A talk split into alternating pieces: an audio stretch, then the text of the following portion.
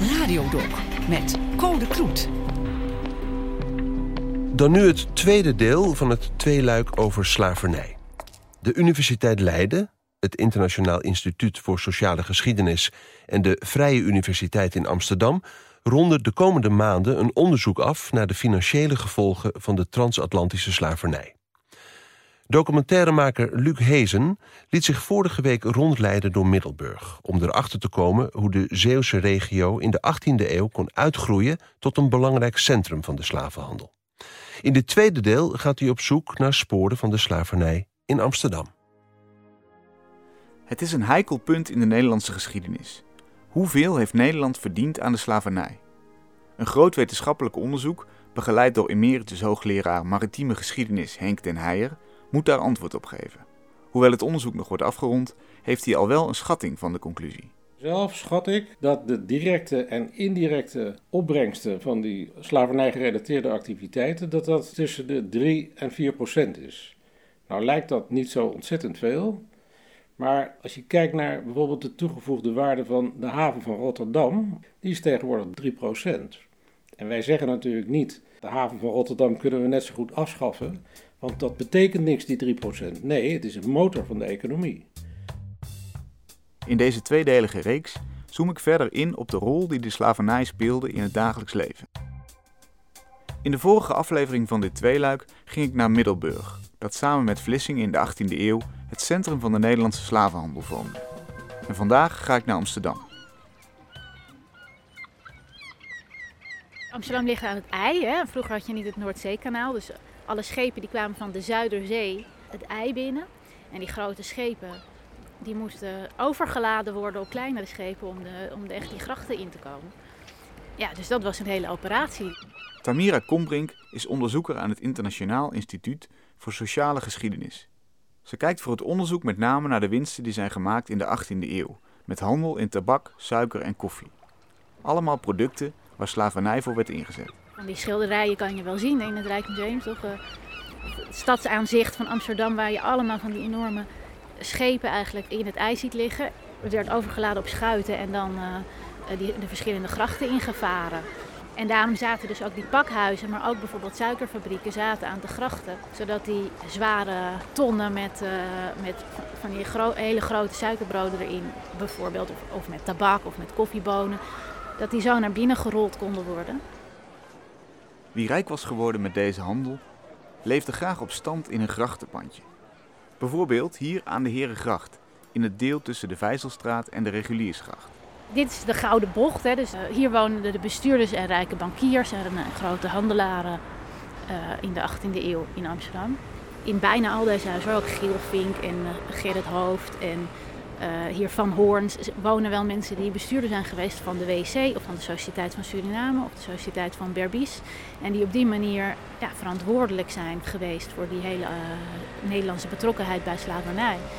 Hier zit Bank Insinger. Die hebben het meeste geld gekregen bij de afschaffing van slavernij. Het is natuurlijk een heel schokkend feit dat mensen gecompenseerd werden voor, uh, ja, voor iets wat wij nu gewoon als misdadig zien. En de mensen die tot slaaf gemaakt waren, die kregen niks. Die moesten zelfs nog tien jaar werken op de plek waar ze eerst slaaf waren geweest. Die betrokkenheid werd niet onder stoelen of banken gestoken. Sterker nog, die staat soms afgebeeld op gevelstenen, zoals op de Herengracht 514. Van Hoofd hier, uh, die woonde in een pand. Nou, daar staan nog steeds uh, wat ze noemen de twee moren. Er staan nog twee beeldjes aan de gevel. En dit suggereert wel dat er trots was op die handel inderdaad. Dat zie je eigenlijk wel op meer plekken in Amsterdam. Vaak linkt het naar de producten, hè? koffie, suiker, tabak. Alsof ze de rijkdommen van de rest van de wereld geven aan, die, aan de Nederlandse handelaren. We lopen langs verschillende locaties die herinneren aan slavernij-gerelateerde handel. Eerst een pand aan de Nes, het smalle straatje achter het Rokin. Tegenwoordig een Ierse pub, maar in de 18e eeuw een van Amsterdams 110 suikerraffinaderijen. Eerst de drie suikerbroden en daarna heette het de vier suikerbroden. Ja, meerdere verdiepingen waar dus suiker werd uitgelekt, maar dus ook gekookt in ketels. Aan de onderkant werd het zeg maar binnengerold en dan uh, moest het gezuiverd worden met kalkwater. Vervolgens werd het gekookt met eieren en, en uh, soms ook met ossenbloed. Dat mocht eigenlijk niet, maar dat, dat blijft eigenlijk de hele tijd gebeuren, want dat was blijkbaar vrij effectief. En daar wordt het wit van. Dan verder langs het binnengasthuisterrein, tegenwoordig bezit van de Universiteit van Amsterdam, waar vroeger plantages werden verkocht, met slaaf en al. Ja, het is hier alleen een heel grote herrie. Maar uh, hier waar nu dus op de, de UvA studenteninschrijving ding staat, daar was vroeger het herenlogement. Daar werden, werd vastgoed geveild eigenlijk, maar dus ook plantages. En dan ook natuurlijk alles wat daarbij hoorde, dus inclusief de mensen die op die eigendom waren van die plantage. Dat werd als inboedel gezien. Wat kun je zeggen van de houding van de gewone Amsterdam ten opzichte van slavernij en vooral de morele kanten van? Maar ik denk voor de gewone Amsterdammer is het een beetje, ja, die, handel, die zagen de suiker. We wisten natuurlijk dat dat kwam uit de koloniën waar slavernij was. Ik denk dat het voor de meeste mensen zo was als nu eigenlijk uh, kinderarbeid of zo. Hè. Je, je, je, je eet suiker en je weet dat het, je weet wel dat de slavernij daar wat mee te maken heeft, maar dat denk je niet bij iedere hap suiker aan. En eh, dus de mensen hebben niet het gevoel dat ze daar een consequentie aan moesten verbinden. Maar het is wel zo dat ze, dat ze konden weten. Nu heb je dat nog steeds, maar de meeste mensen doen het natuurlijk niks. Die kopen een goedkope broek. Ja, als je het vraagt, dan weten ze natuurlijk eigenlijk wel dat het misschien niet goed zit. Voor heel veel mensen is, het is er natuurlijk ook een, uh, ja, echt het gevoel dat heeft verder niks met mij te maken. Maar goed, die mensen die hier aan de grachten woonden, die namen daar natuurlijk wel gewoon beslissing over. De laatste locatie is het burgemeestershuis waar tot op de dag van vandaag de burgemeester woont. Het is een indrukwekkend pand op de Herengracht 502, gebouwd in opdracht van een beruchte slavenhandelaar. Paulus Godin, bewindvoerder van de West-Indische Compagnie. Hij was ook trouwens later de uh, directeur van de Sociëteit van Suriname. Suriname was een soort privébezit. Amsterdam was eerst een derde eigenaar en later twee derde eigenaar van die sociëteit. Hoezeer Nederland de deze week teruggetreden burgervader Eberhard van der Laan ook in het hart heeft gesloten, is het geen raar signaal dat de huidige machthebber van de stad nog steeds in het luxueuze huis zit dat ooit werd gebouwd voor een notoire slavenhandelaar? In de wetenschap dat ook de gemeente zelf voor een deel eigenaar was van de kolonie Suriname? Ik denk wel dat er context bij moet geplaatst worden en dat is ook gedaan. Hè? Er, staat, er ligt aan een steen en die zegt uh, onomwonden dat slavernij een misdaad tegen de menselijkheid is geweest. Maar het racisme zoals we dat nu kennen is ook gevormd door, de, door het systeem van slavernij, wat, natuurlijk heel lang heeft voortgeduurd. Er wonen een heleboel mensen uh, uh, afkomstig uit die kolonie in Nederland.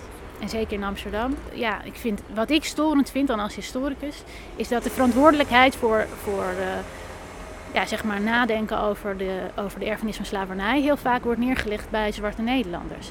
En dat het niet onze geschiedenis is, maar hun geschiedenis. Nou ja, hier op de grachten kan je zien, het is, het is onze geschiedenis. Het is Nederlandse geschiedenis. En er stond een tijd geleden nog in de krant, hè, vorige week of zo, dat minder dan 1% van de Nederlanders ooit iets te maken heeft gehad met slavernij. Dat is gewoon onzin. Het is gewoon niet waar. En ik hoop dat, dat onderzoeken zoals dit, zoals dat van ons, dat dat een einde maakt aan dat soort van onzin. En dat we gewoon gaan realiseren van nee, de koloniale geschiedenis van Nederland is echt een belangrijk onderdeel van de Nederlandse geschiedenis.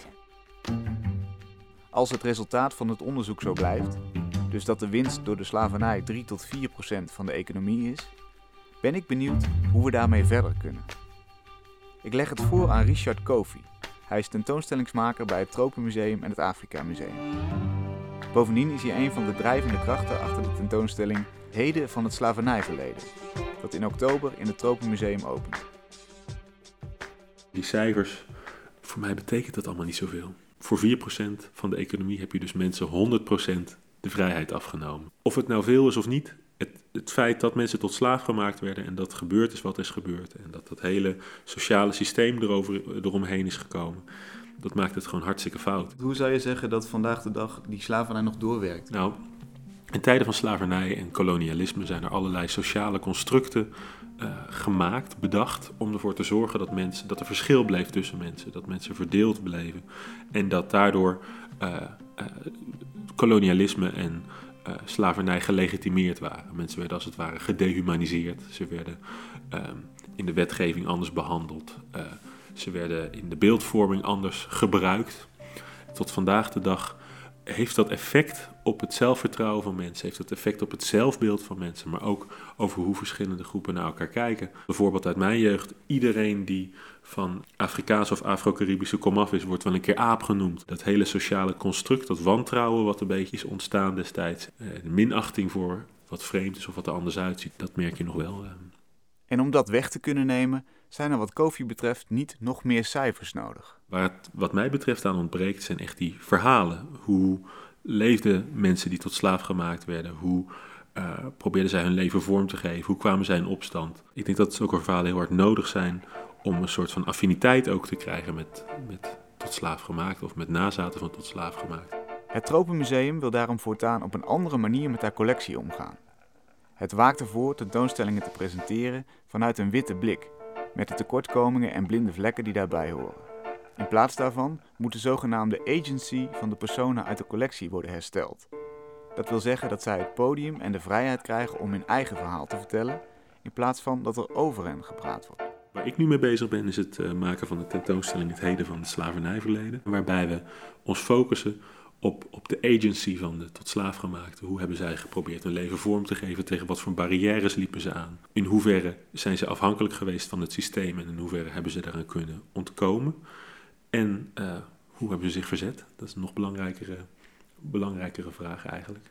En uh, we proberen dat op zo'n manier te vertellen dat we, uh, dat we inderdaad die, die de, de, de, personages die een rol spelen voor zichzelf laten spreken. En ik hoop dat dat leidt tot heel veel nieuwsgierigheid en mensen die, uh, ja, dat mensen open gaan staan voor, uh, voor andere denkwijzen en leefwijzen die, uh, die anders zijn dan het mainstream Nederlandse, zeg maar.